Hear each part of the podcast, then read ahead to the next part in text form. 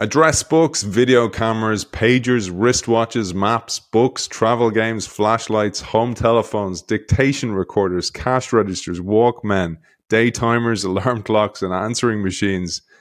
Yellow pages, wallets, keys, phrase books, transistor radios, personal digital assistants, dashboard navigation systems, remote controls, airline ticket counters, newspapers and magazines, directory assistants, travel and insurance agents, restaurant guides, and pocket calculators. What do all these things have in common? Paul Nunes is back with us to tell us and share the insights of his other book, the second in the series. It's there behind me Big Bang Disruption. Paul Nunes, welcome back. Thanks, Aidan. It's great to be back. Paul, let's get stuck in. For each of those items I mentioned in the introduction, for example, the source of the disruption is the same. The programmable smartphone is a hybrid computing and communication device with an endless number of sub- small software apps, well beyond individual products and services. Services, you tell us, the very process of innovation itself is being disrupted. Maybe that's a lead in to tell us about this concept of big bang disruption. Yeah, that's a, a great start because as you think about it, not only have all of those applications, all of those um, products and services uh, been interrupted, disrupted by innovation through the cell phone. But what's interesting is how quickly those markets disappeared. So we're going to talk a little bit about that. That's the big bang of big bang disruption. So what we've seen is a fundamental change, a disruption in the nature of disruption. And the way I like to think about it is to actually expand our view a bit about the history of innovation and try and understand innovation from all its dimensions. So, the first part of innovation and traditional innovation was always sort of traditional product innovation. You invest in R&D, you discover something, you use technology, you use new capabilities to make something better and you charge the customer for that investment in the r&d so generally the product costs more. So it's more expensive but it's better. And this has sort of satisfied our innovation needs for you know decades or as long as we've studied business in many ways but it's sort of the traditional nature of innovation. Invest in innovation and you'll get paid back by the customers eventually when you find good things. Then around 1997 Clay Christensen, who I know you've had great exposure to on the show here, but Clay came out with a, a, a great idea, which was the innovator's dilemma. And the insight there was that you could actually make things that were cheaper that would actually sell more than the more expensive product because it was cheaper and it really fit all of the needs. You know, in, in economist terms, sort of, you know, the marginal utility of additional features was less than the cost of creating them. Um, so the product demand shifted down to these cheaper products. So it was a cheaper and as good kind of solution. But it's important that we think of that as in those terms cheaper and as good for a market, maybe even a large, large section of the market. So that was a cost play of innovation. But then in 2006, we had Kim and came out with Blue Ocean Strategy, one of the first million seller thought leadership books, business thinking books. And Blue Ocean Strategy really reinvented this idea of innovation because what they said was, you know, invent in the blue ocean. Don't go in the red ocean where other people are. And what they said is, you know, you do that by mixing both the features and not really worrying about the price. And you'll come up with something new that people might like even better. Maybe it's more expensive, maybe it's cheaper, but it's just new and somebody is going to like it. And I'll give you the two quick examples that they had.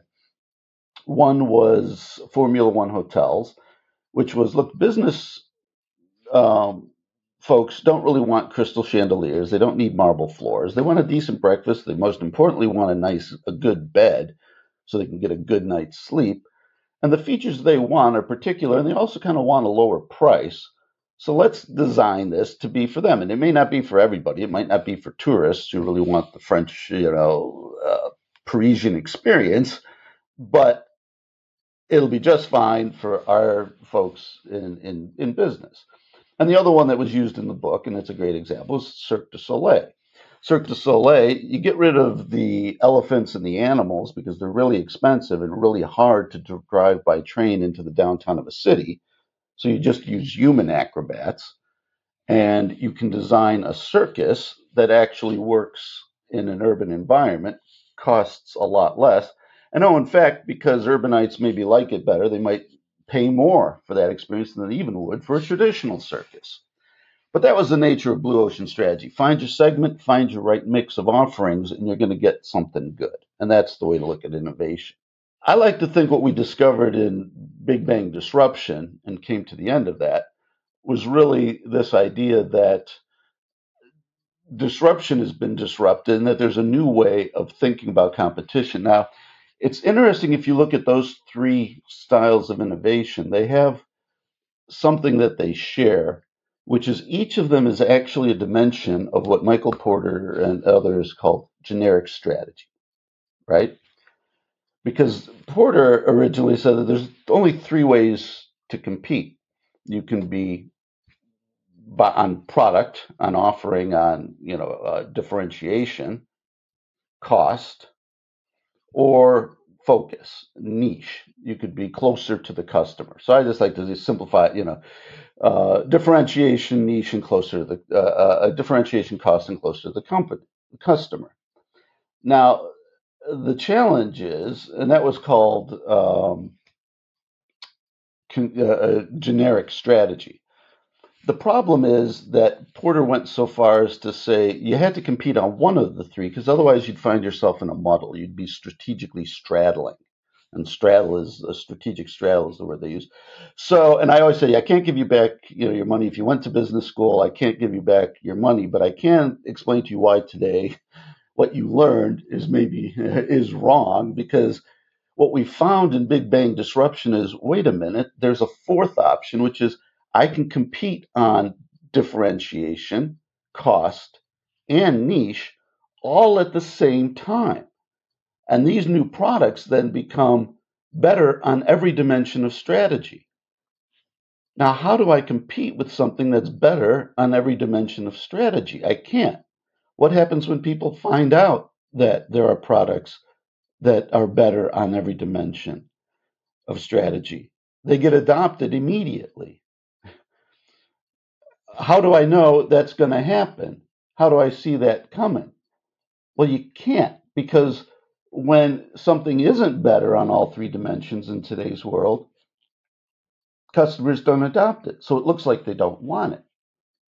And that's a profound challenge as well, because what customers do eventually want, they spend a long time seemingly not wanting it. Um, and that's uh, a challenge. So we'll go into that in a bit more in, in detail and sort of take that apart. But that's the fundamental challenge and the fundamental opportunity of this thing we call Big Bang disruption as innovation. Moore's Law hits traditional innovation, and you get a, a new way of doing things. For those of you who've been joining us for this series, part one was on jumping the S curve. That book was written in a diptych style, so it had two parts. The same for this book. Part one is really about what's cha- driving these changes. And part two is then kind of the solution. What do you do about it? It's the antidote to this kind of changes as well. So we'll get through to that in part two today. But I thought we'd contextualize it for audience, Paul, with some examples. You open with some great examples, and please pick whichever ones you want to just go down the rabbit hole on here. Garmin, TomTom, Magellan, and Rand McNally, uh, and all their likely unlikely source of disruption. And what's interesting, you say, is the source of disruption was not out to get them. It just didn't care what was in its path. It just wanted to build something new. That's a great insight of my co-author Larry Downes. He was the one who who really recognized that. And I remember the day he said that to me. He's like, you know, Paul, as we're looking through this stuff, these competitors they don't care they're not actually out to kill these other competitors. They're just leaving them in the dust uh, because they're doing what comes naturally thanks to technology. so let's talk about that example. You know, we're talking about Garmin, but the question is, you know, what was Garmin? What was TomTom? These were standalone GPS devices. And I always say in 2007, something came along And, and I say, you know, how many people had a GPS device in their car, and how many people were really satisfied with it? And then the audience always says, no, you know, don't like it. And I was like, well, why didn't you like it? And it's like, well, you know, it was never up to date. Sometimes I'd go down closed streets or roads, and um, you know, and I was like, well, why was it? And so, well, because you had to buy the map every six months, and you know that was like five hundred dollars really in the old days. You just to have them run a CD to put the new map on the car system. And the other problem was it wasn't really linked to anything else I was doing, particularly when the cell phone came out. So what destroyed Garmin and TomTom in those days was, of course, how do we do navigation today? We use Google Maps. So Google came out, or you know, Waze or some of the others, but in 2007, Google came out with Google Maps. There had been other map apps, but really this was the dominant one, which intersected with our smartphone technology, and so it was free on your phone. And so, what did Google Maps have that we just talked about? Differentiation it was real time updated as opposed to that. It had you know connections to where the gas stations were, all this other stuff. It was easy to build in constant innovation. It was constantly updated. It was constantly updating to your phone. Cost. How much did it cost? It was free. Free is always a good price. Now, there are some things that are actually cheaper than free. so we can talk about that at some point. But really, free is a pretty good start for price competition. And then the last thing, which is interesting, and you have to think about it a little differently to understand the niche part, the focus part. But the idea is it was actually closer to the customer because you could integrate all of your contact addresses and any search you were doing on Google. You know, so if you searched a restaurant, you could easily convert that address into the Google Maps and get a Google Maps map to the restaurant or wherever you were trying to go. So, in fact, it was actually a very close to the customer and personalized product. And so it's like, wow, what happens when I introduce something like that? Well, and what happens is what we saw is that 80% of the market cap of Garmin disappears overnight. um, you know, revenues shrink. The whole thing. It, it's a disaster. It's uh, it's not the innovator's dilemma. It's the innovator's disaster. So nearly overnight, you know, Garmin's business falls off. And most importantly, and as we think about it in many ways for share price, share price was destroyed even faster than the revenues once the market recognized there's no way Garmin can compete with this. Paul gives a plethora of great examples in the book. I'm going to let you buy the book and read the book to get those examples. One, for example, is how sleep centers, sleep health centers are being disrupted by something like the smartphone because you can monitor a lot of change in your sleep yourself now. So you don't even need to have the hardware anymore. So that's the way to think about this book. But Paul, I wanted to share the three characteristics that define a big bang disruptor because oftentimes, like you give a great example of Napster, that the music industry, once that Napster was outlawed, the whole industry breathed a sigh of relief and went, phew, thank God that's over. And then along comes iTunes and that gives way to Spotify and a multitude of other services. So let's help our audience out here. If you're an incumbent, there's three characteristics that you need to spot for change being on its way. One, Paul identifies as undisciplined strategy. And we're going to take these one by one. Two is unconstrained growth. And three is unencumbered development. I'm going to share on the screen a diagram that Paul provides in the book in order for you to get really get your head around this. For those of you who are watching us on YouTube, you'll get the best benefits of that. But Paul and I will have empathy for you guys who aren't. And Paul, I'm going to tee you up for a quote about undisciplined strategy. You say here, Big Bang disruption contradicts everything you may already know about strategic planning.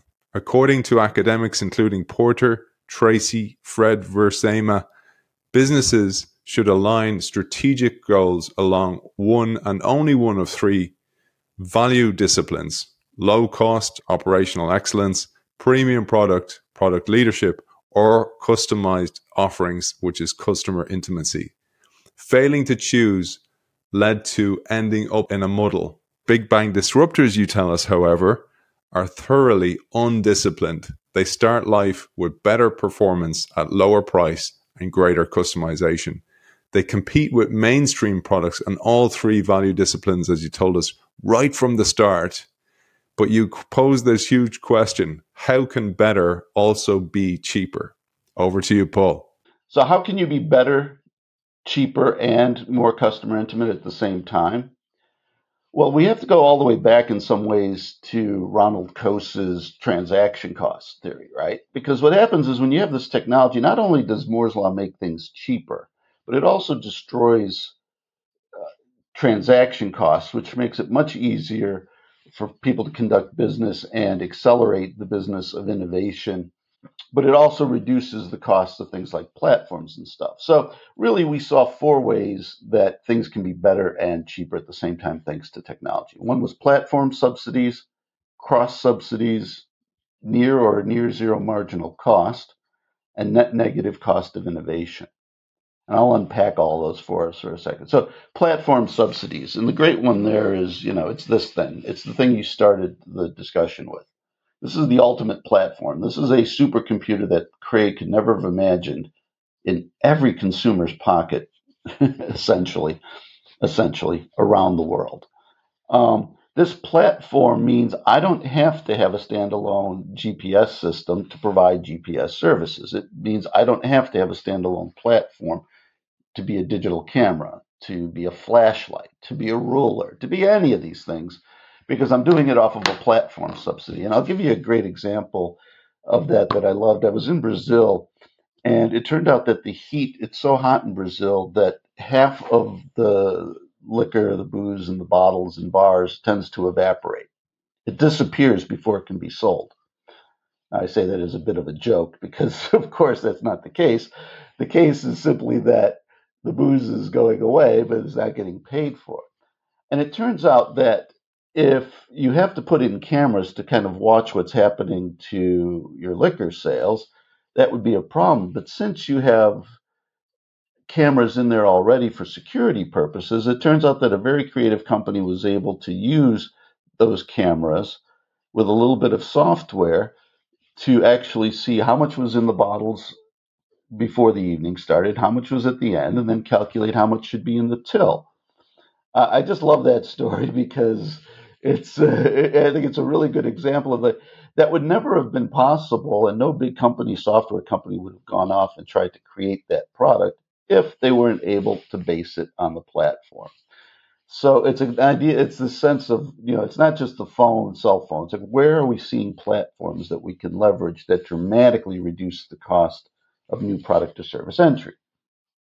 Second one is cross subsidies um, subsidies and cross subsidies, we think about Google uh, and Google Maps, and you say, well, Paul, you know, why is it free? Well, it's free partly because of the advertising and partly because of all the other things that can be connected to it. You know, I can charge people to show their restaurant, their gas station, their, and all the other things I can do with selling the information and stuff.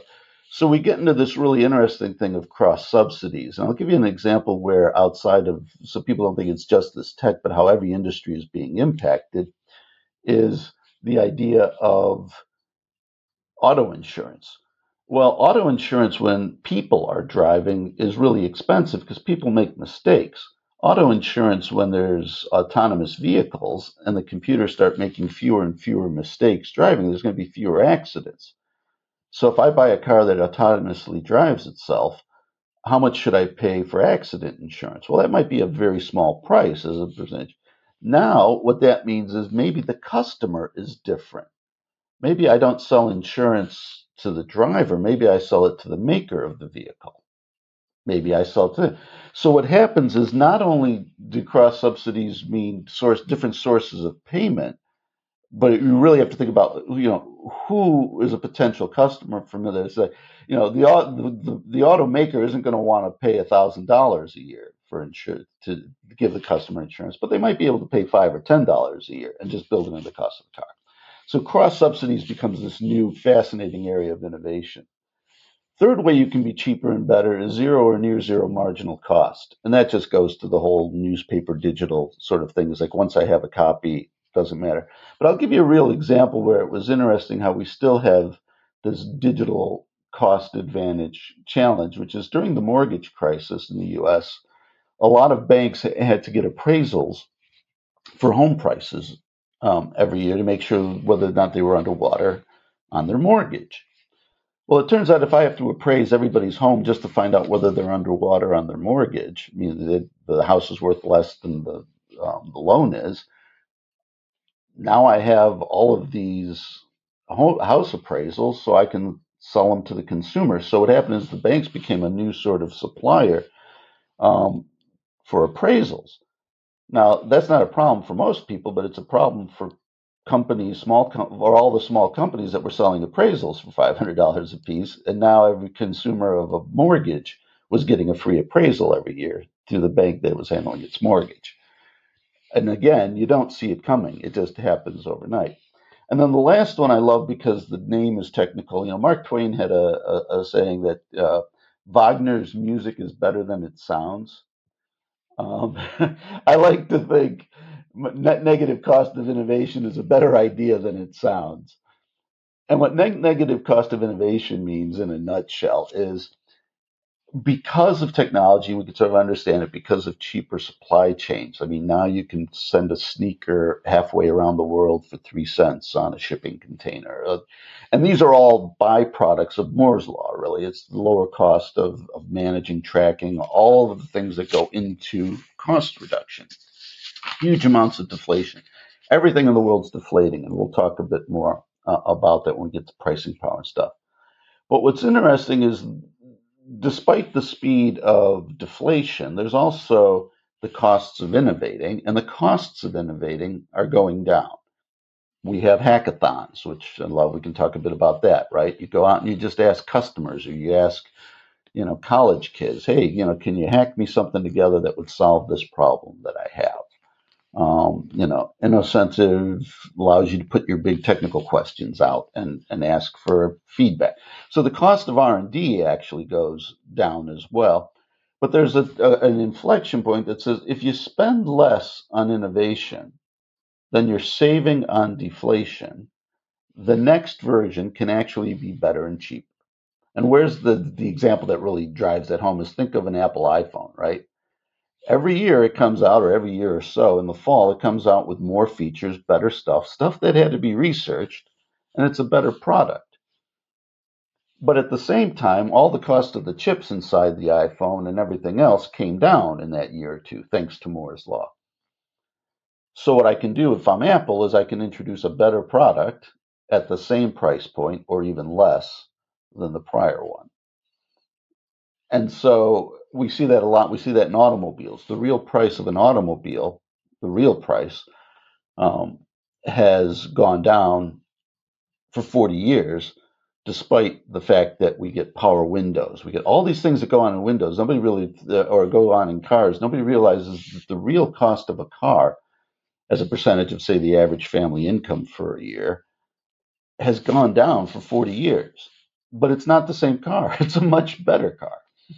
Uh, in fact, you can't even get some of the features that you know. Uh, I can't get a car without power windows. Try getting a car with you know. I wanted my kids to have roll up windows in a car, so it was like it was actually kind of hard. It's like, oh yeah, getting a model that has you know non power windows, you know, and, and it's like you know, we don't really have those in stock. Uh, so yeah, so you know, and, and, so all of that stuff kind of builds in for free um, but into the next product. And so we see this phenomenon of better and cheaper just everywhere, whether it's you know coaching for college and college testing, for example, done online through Zoom or whatever. So all these things, different ways of delivery, the, the deflationary costs, it just gets better and cheaper. And so we've been living through this era of better and cheaper innovation that's been phenomenal for the consumer. You say here once the right combination of technologies and business models come together in a successful market experiment, mainstream consumers move en masse to the winner. The adoption curve has become something closer to a straight line that shoots straight up and then falls rapidly when saturation is reached or a new disruption appears. So those life cycles of being at the top are so transient today. And this one actually comes like you said, it's um, Everett Rogers created the bell curve and the segments, the customer segments that we all know and love of you know, early adopters, the innovators, the early adopters, the late adopters, laggards. Those are all terms that are in a you know our conventional strategy or uh, business lexicon um, because of Everett Rogers. And everybody kind of believes in the bell curve, but it turned out that we recognized that one of the features of Big Bang disruption in the nature of Moore's law is, is a thing we called uh, near perfect market information. And that's a bit of a mouthful, but what happens is that the short of that is simply, and the example we like in the book and the example I love is my co-author and I were in New York. He's a vegetarian. It was late. We wanted to get some dinner. We walked, you know, you can't ask the hotel where to go because if you ask the hotel, they'll tell you, you know, the hotel restaurant's lovely, right? So, uh, so we went out the door, the front door. We took a right, and in a moment, we were at, a Thai restaurant. And the question is, did we go into the Thai restaurant and have a Thai dinner? It's like, you know, would you? And the answer is no, of course. Well, what's the first thing you would do? You whip out your phone and you look at TripAdvisor or Yelp or one of these services and find out, like, is it any good for real? What are people saying? And so the idea, in short, there is, and of course, it turned out to be one of the better restaurants supposedly in New York. Everybody loved it. We went in and had a fantastic meal. But the lesson is, if I won't take a chance on a plate of pad thai, you know, one night, what are the odds I'm going to buy your product without doing my research and knowing what the heck is? And so I asked the other, question, you know, the question oftentimes when I talk about this, you know, what if um, you know, how many Teslas need to burn before people get the idea they catch on fire? And the reality is, you know, pretty much one, but two or three or four, and eh, and all of a sudden it gets around, right? You know, a, a lie gets around the world, as Mark Twain. You know, I guess I like Mark Twain. A lie gets around the world, you know, before the truth gets its shoes on, right? But today that's ever more true. And you know whether it's a lie or true we have to realize we're living in this world of near perfect market information. Now what that means for big bang disruption is it means that we don't have products that start get better word gets around it's getting better more and more people buy it. We use the profits of that of those early adopters to you know invest more in research make the product better and come up this curve and all that now we only have two segments.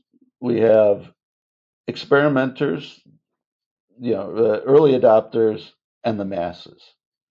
Because you know, like the example of you know, I, I'm old enough, we're old enough to remember when you would buy like a, a watch from Japan that was digital, and say, you know, it was really expensive. Sometimes it was better, but most times it wasn't as good. A video recorder kind of thing wasn't as good as the alternative, but it was cool and it was really expensive, sometimes really expensive. and now you say, well, how, what what happens today if you buy something really expensive that doesn't really work well? Do people say you're a brilliant innovator on the edge, or do they say you're kind of foolish, man? Why didn't you wait for the right one? Uh, and it's really more the latter now, right? Buying something that's too expensive for too little value is just kind of foolish. So what happens is changing selling changes dramatically in that we have to sell to people willing to take a chance and then learn from their experience. What happens is you fail, fail, fail, fail. But then once it's successful, once people say, yeah, it's all together, you succeed wildly. And Kindle's a great example of that.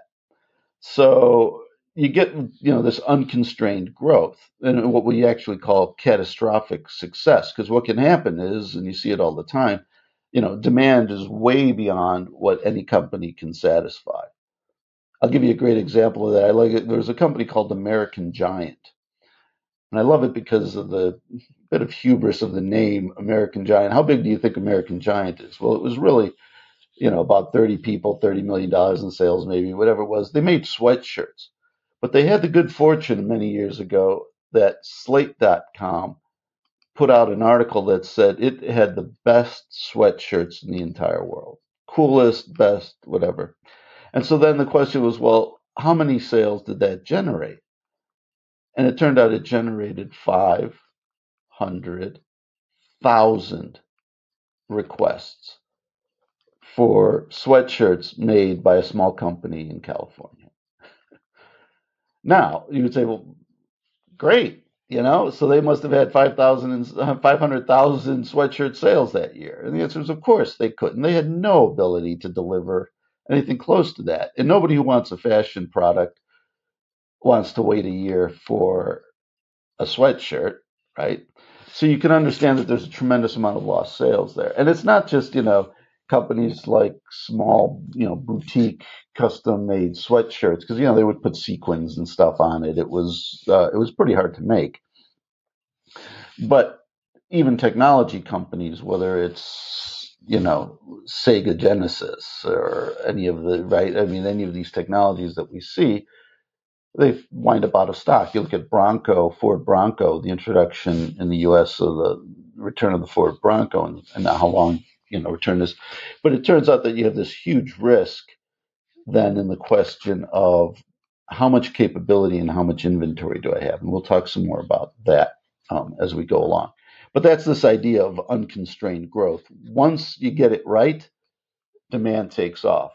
And then, of course, you saturate the market, and then we can talk about like GoPro and that, because once you ha- once everybody has it, so you find a way to satisfy the market. Once everybody has it, the decline in the demand is almost as fast as the run up. And that yields what we call the shark fin. So there is no bell curve of adoption anymore. It's really the shark. Uh, you know, long story short, too late for that. We end on this shark fin shape, and it turns out that really you have to manage your business to the shark fin, not to a bell curve. That's why I really understood the second part of jumping the S curve, where culture is so important, how people think, the way your management thinks, and also the people who are managing the business when it's at near the top of the curve are very different from the people who are finding out where the next curve is coming from and you have to almost oscillate between those two kind of modes of being as well within inside the organization at the same time because the speed is so quick because of that shark fin. Well, exactly. I mean, the two or three things you have to deal with, and when you've got that, you have to realize that because you're competing against products that are better on all dimensions, you don't really have segments of consumers that are making the trade-offs. So the thing is, you're losing all these trade-offs. The other thing that you have is you have 40 years or 20 years of, you know, uh, and I love his work. He's a great guy, Geoffrey Moore's Crossing the Chasm. But crossing the chasm was an idea in an era which said, all right, you know, the tough part is getting from the innovators, getting enough money out of the innovators and the early adopters to get to the late adopters. And so there was that chasm, and it was like, well, how can I sell enough to to make it better enough to get there and stuff. But now, obviously, the, the speed at which things get adopted and, and you know who the customer is has accelerated so much that you don't have that, and you have the problem of um, which we'll get into the third part, which is the unencumbered development. You've got this problem of when consumers don't see it better on all dimensions, they just reject it and sort of fails, um, or it looks like a failure. And so a couple good products we have there, you know, a, a good one to see that with, and we want to make it real is uh, e-readers and e-books, right? Um, and the idea is, well, there were actually a ton of makers of e-books before there was Kindle. You know, there was, um, you know, Rocket, e-Rocket, e-book, Rockets, um, da da da. Um, lots of them. And then the question we can ask is, well, how many products, how many e-readers did Amazon release before it released the Kindle? And the answer is none. it didn't have any run up to its success. It didn't because it didn't bother creating products that weren't going to be weren't going to dominate the market. So what they did instead is they watched very carefully and learned from you know it's the Clausewitz uh, you know insight of strategy right, which is I prefer to learn from other people's mistakes um, rather than my own. Uh, you know, they watched very carefully. It's like, all right, well, so it's, I guess it's about battery length, battery power, and readability and paperwhite, um, you know, for the contrast on the screen and all these different things um, until we got to the exact. And so we talked a little bit about that in the last sessions, but now uh, it becomes that much more critical because if you spend time making products that that you know won't meet the customer's breakthrough point, then they're just going to fail in those small curves because today with with near perfect market information, somebody's going to say, you know, it wears my eyes out. My eyes get tired from the contrast. It's not good. And whether or not that's going to be true for everybody else doesn't matter. The thing is, they're going to read it on Amazon reviews and they're going to believe it. And it's going to, and you're going to see the failure of that offering. So experimentation and low cost experimentation becomes critically important now in innovation because what I have to do is I have to find out is it good enough or isn't it good enough? And I have to find out that I have to find that information fast and cheap so I can understand my thresholds. And I have to understand that just because consumers are rejecting the threshold, uh, are rejecting something at a current threshold, doesn't mean they're not going to love the product incredibly once it meets the threshold. I might tee you up for that with with a quote: the idea of unencumbered development. And I, I wanted as well, Paul. Maybe you might expand on this one. Is often on the show we'll talk about the need to be disciplined within innovation, and I don't want our audience to get confused with this idea of undisciplined strategy. It's not that it's undisciplined; it's a new discipline it's undisciplined strategy. It's not undisciplined innovation. and so that's an actually it's a great point that you raise, and we want to keep that. It's undisciplined strategy because we're not limiting ourselves in a strategy to one of the generic strategies. So that's that insight.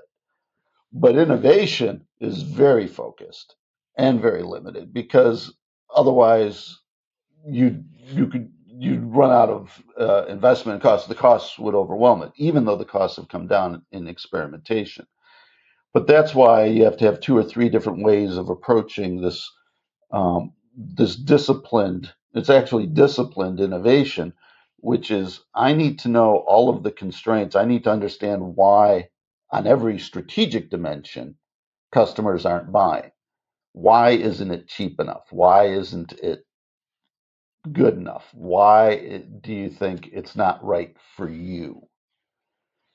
And then, you know, we talked in the last session, the, the example I loved about the $399 price point, right? It's like you got to know the price point exactly because that's where you can buy it without your spouse's permission.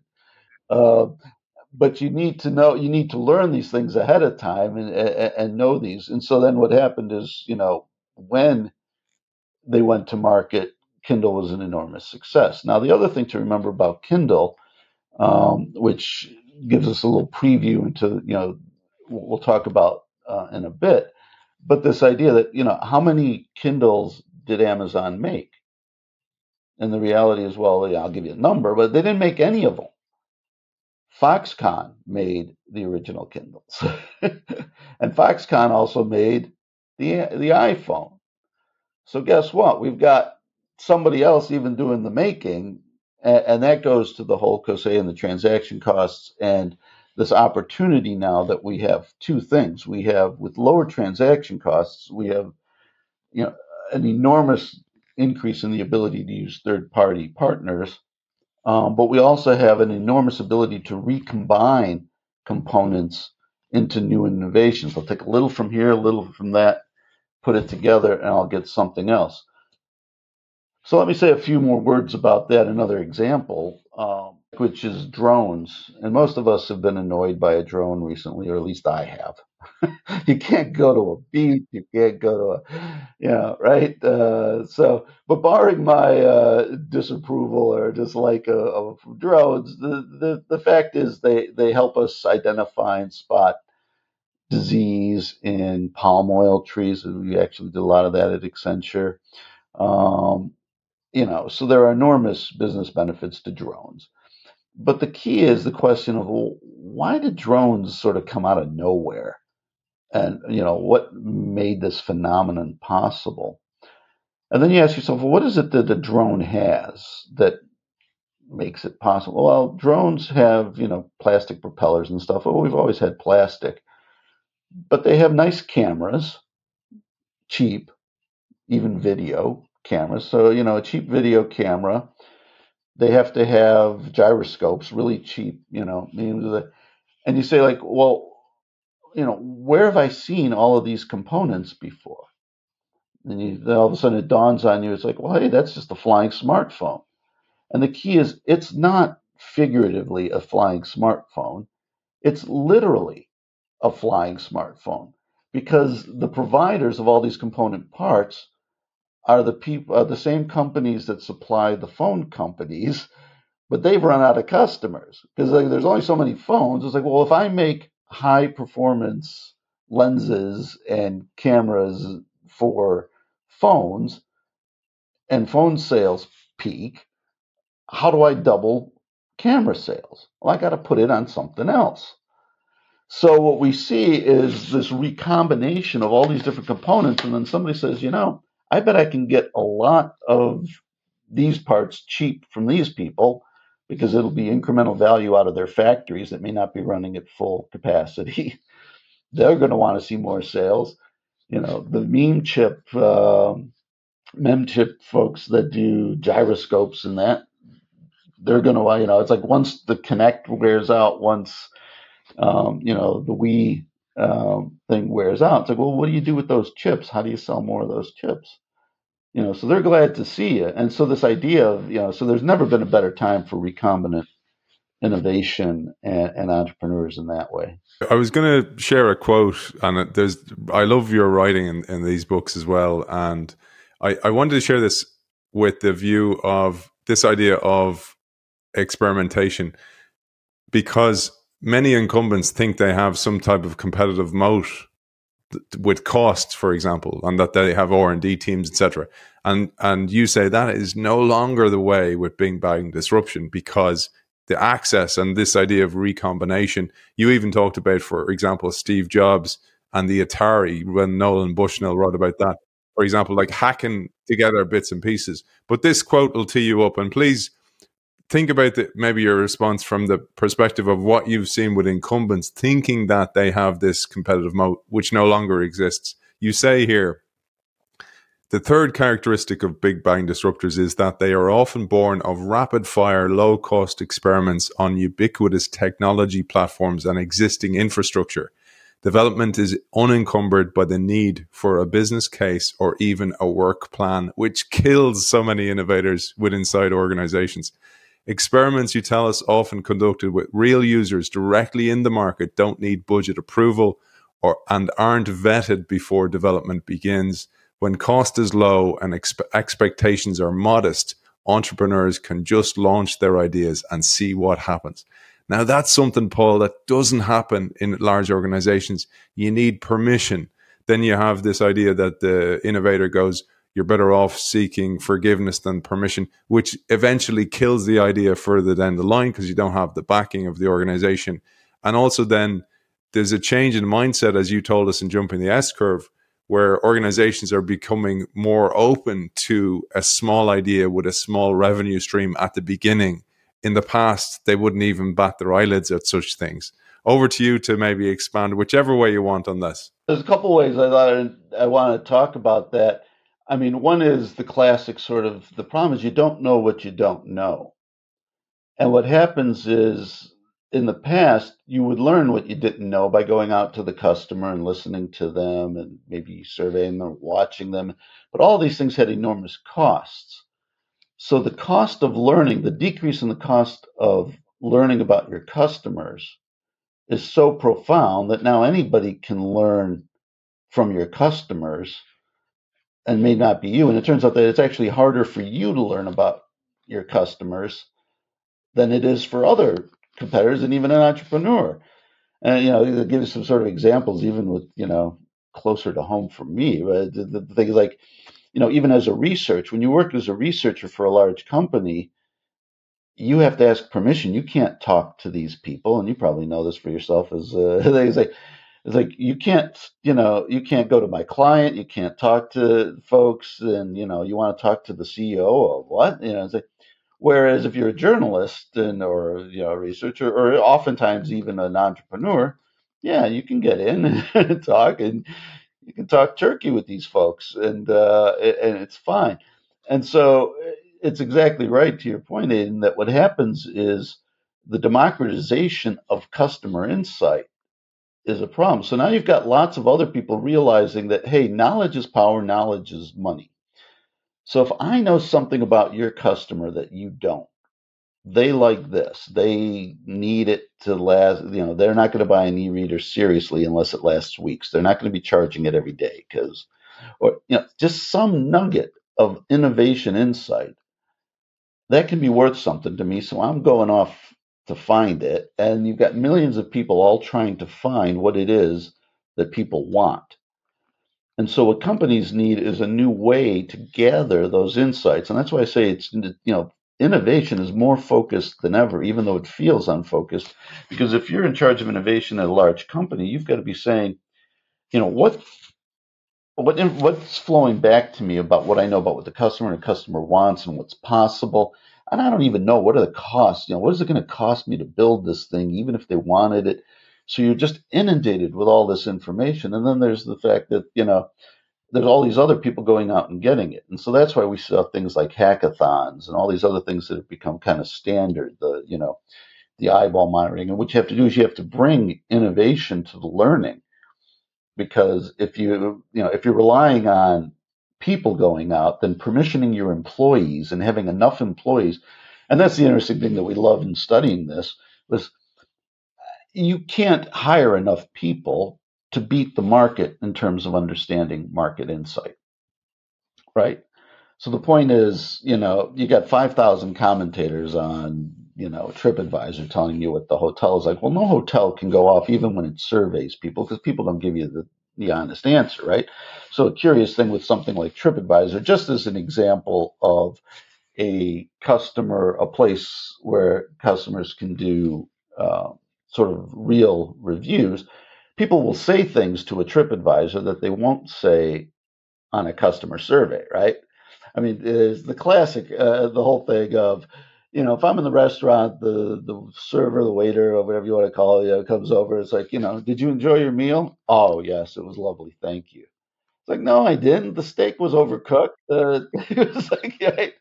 but I'm not going to tell that to you. I'm going to. I'm going to I'm going to wait till I get back, you know, on uh, TripAdvisor, Open Table, whatever, and then I'm going to let you have it. Um, so this whole thing is it's hard to find out uh, information.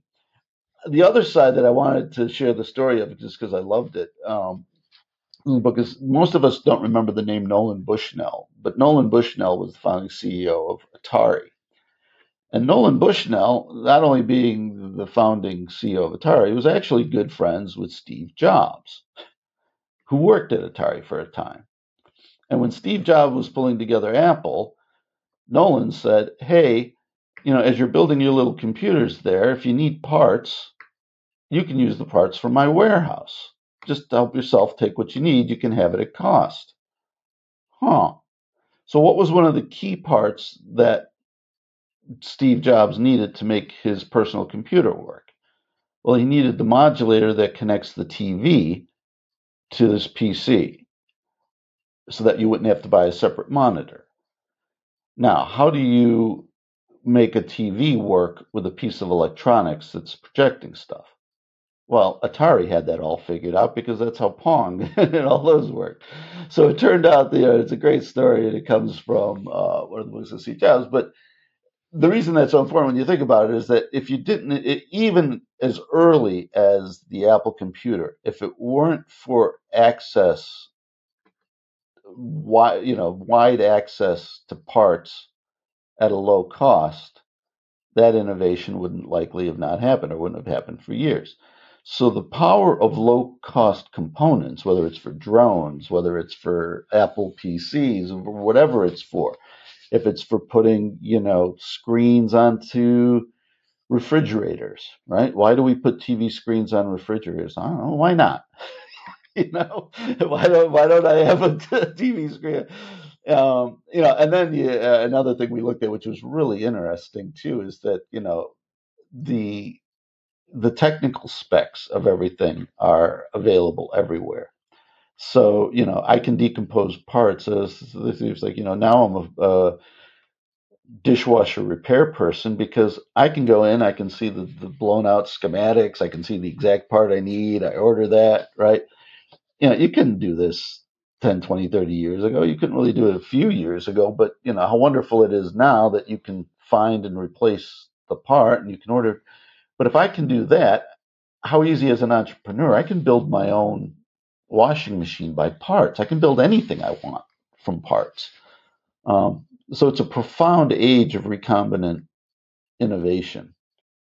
It sure is, and I was telling you, we've Yossi Sheffi coming on the show, and and that's what I found so interesting about his book. About he, he calls it the the magic conveyor belt, where all these component parts come together, and it's kind of miraculous how organizations can just bring all these pieces together, get them created, and get them to people on time, and how also we're in this age of complexity where you know you have some change like the COVID pandemic, and all of a sudden some part, some key part of my product is gone and I can't develop it anymore. We'll, come back to that again. Paul, there's one last thing I wanted to come to, which was the maybe a last thought on the economics of Big Bang disruption, because you asked two big questions here why now and why so loud? So, we talked in part one on jumping the S curve about Moore's law and in particular about how costs are coming down. But you also say it's the same with the costs of R&D. And this links to what you've just talked about is that I'm going to link it back to our previous episode, part two of Jumping the S Curve, edge centric strategy, where you're actually touching the edges of society you know new marginal behaviors in the environment but also within your organization people who think differently and are differently neurodiverse individuals people who are more creative more entrepreneurial that you, they're the edge within your organization as well. There's a brilliant little excerpt here i wanted to share before you take it away and this will help perhaps our audience get their head around this and also give you a flavor of the writing in the book. You say exponential technologies are also driving down the cost of R&D. Typically, these costs, which include the price of conducting basic research, prototyping, and where necessary, obtaining regulatory approval before market launch, are built into the price of each unit of the new goods that are sold. So, developers must be careful to balance the need to recover research costs with the need to attract new customers. If the new offering is a big hit, and millions of units are sold, recovering research costs will be easy. But to ensure the big hit, it often makes sense to charge a lower price at first to stimulate new markets, foregoing early profits. For many enterprises, that's a delicate balance and a risk that's hard to predict or to hedge. That kills so many fledgling ideas because maybe you have the innovation team who are saying, we need to lower the price. You know, you've written a book, I've written a book. I wanted the price of the book to be lower to get it out there. And then maybe when it's a hit, increase the cost. Same thing with a new product. And it really is this trade off. The good news that I see in that is that it's actually an advantage in many ways in, for the incumbent who actually has some money to invest and maybe a deep pocket to continue to invest in learning. Actually, entrepreneurs can more quickly run out of the money to build experiments, for example. So they only get so many, you know, if you have so much seed money, you only get so many shots at, at building it. Now, when we think about uh, building something, testing it, and then learning, because it really comes down to learning. And I think it's really important to think about that as it comes to artificial intelligence now and everybody talking about it. because the key as I mentioned, you know, we don't know what we don't know. And the key to innovation is sort of learning what will sell at what price and why, and then building that product. But getting all of that learning and knowing what are the relevant dimensions and all of that, we need new ways of bringing that all together so that we have this learning experimentation phase. That's why I said there are two segments there's a learning and experimentation phase, and then there's the product launch phase when we know it's going to be good. But in that earlier phase, it's exactly to your point. How much do we spend? How much, you know, and how good does it have to be?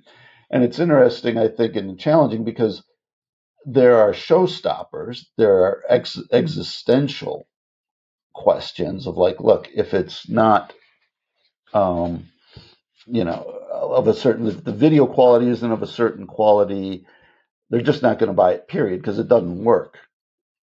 You know, and then maybe once it's at a threshold, it works, but you know, it doesn't work. So like GoPro, maybe it's like, well, GoPro may not be interesting at 720, you know, p or whatever it is, or, but at uh, 1080, it is because now you can really see it, and so now it's not some grainy thing. It's like, oh my gosh, I can see the guy going over the cliff. I can see me going over the cliff.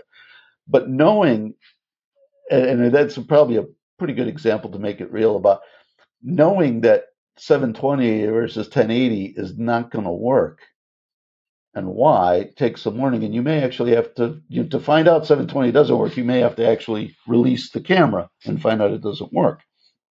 Customers you know so it's this trade-off of learning and, and investment that still exists was always the case in innovation but now there's different ways of learning um, that companies have to quickly embrace and really drive down their cost curve. I mean the last thing i'll add is that you know when i started in thought leadership even you know when we learned we'd do customer surveys and Zoomerang came around and wow you know three million dollar research projects became three hundred thousand dollar projects became thirty thousand became three thousand dollars. I could get ten thousand customer responses on a question i wanted to know the answer to complete overhaul reinvented the cost of, of research there's one last thing I wanted to, because you mentioned that there, your your experience as a thought leader. Many of our audience are also lone wolf consultants like myself, like yourself now, where we do keynotes and we do thought leadership writing, etc. And one of the things that came to mind as a kind of an analogy as I read throughout your work is that organizations need to be constantly collecting information.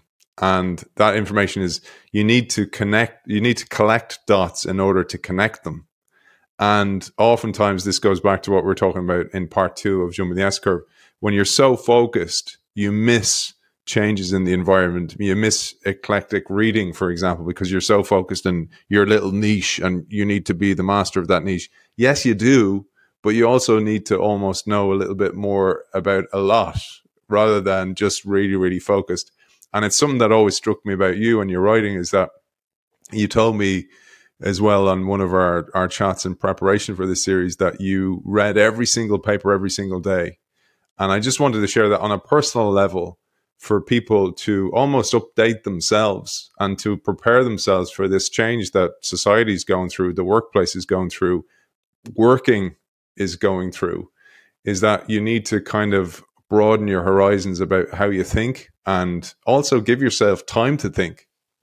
Yeah, I'd say that's um, you know a tremendous part of this whole innovation thing. I mean, we, we've talked a little bit about it uh, today here. This trade-off of focus versus expansion, but um, you know, you really have to be able to see some of the stuff on the periphery, and and particularly if you're going to try and understand why customers reject certain things, right? Because the the challenge is, in, is sometimes not finding what customers love; it's finding out why they don't love something, and uh, and that can be tough. And sometimes that requires knowing a bit about you know customers' underlying beliefs, morals, and values. You know. So it's like, yeah, this may be a better product for me, but I don't like, you know, you even see it today with the, some of the pushback of, you know, dare I say, kind of woke companies, but it's sort of, you know, but that has to be brought into the mix. This idea of, well, I may love your product, but if I don't like what you stand for, I may not buy it, whether that's right or wrong. But the thing is, how do I know ahead of time before I put my foot in it that you know what you're thinking, what your values are as a customer, and that. And so to your point, um, we need to use the technology, I think, not just to learn the simple functions, but to really understand sort of a bit of the 360 of the customer um, so that we can be both successful and stay successful. Beautiful way to end today's episode. We're going to be back on for part two, and we've so much to talk about. We we've only got to chapter two, by the way, Paul, and coming up in in part two, and maybe even a part three, is we're going to talk more about the shark fin for sure. We're going to talk about the singularity, the big bang, the big crunch, and entropy, and bring all those concepts to life as well. It's a fascinating book. I have a copy there behind me. I highly recommend it it's on Kindle, it's on hardback. You'll find it on Amazon, Big Bang Disruption. And I want to sincerely thank the author of that book. And he's joining us again for more episodes and hopefully again into the future. Paul Nunes, thank you very much. Thank you, Aidan.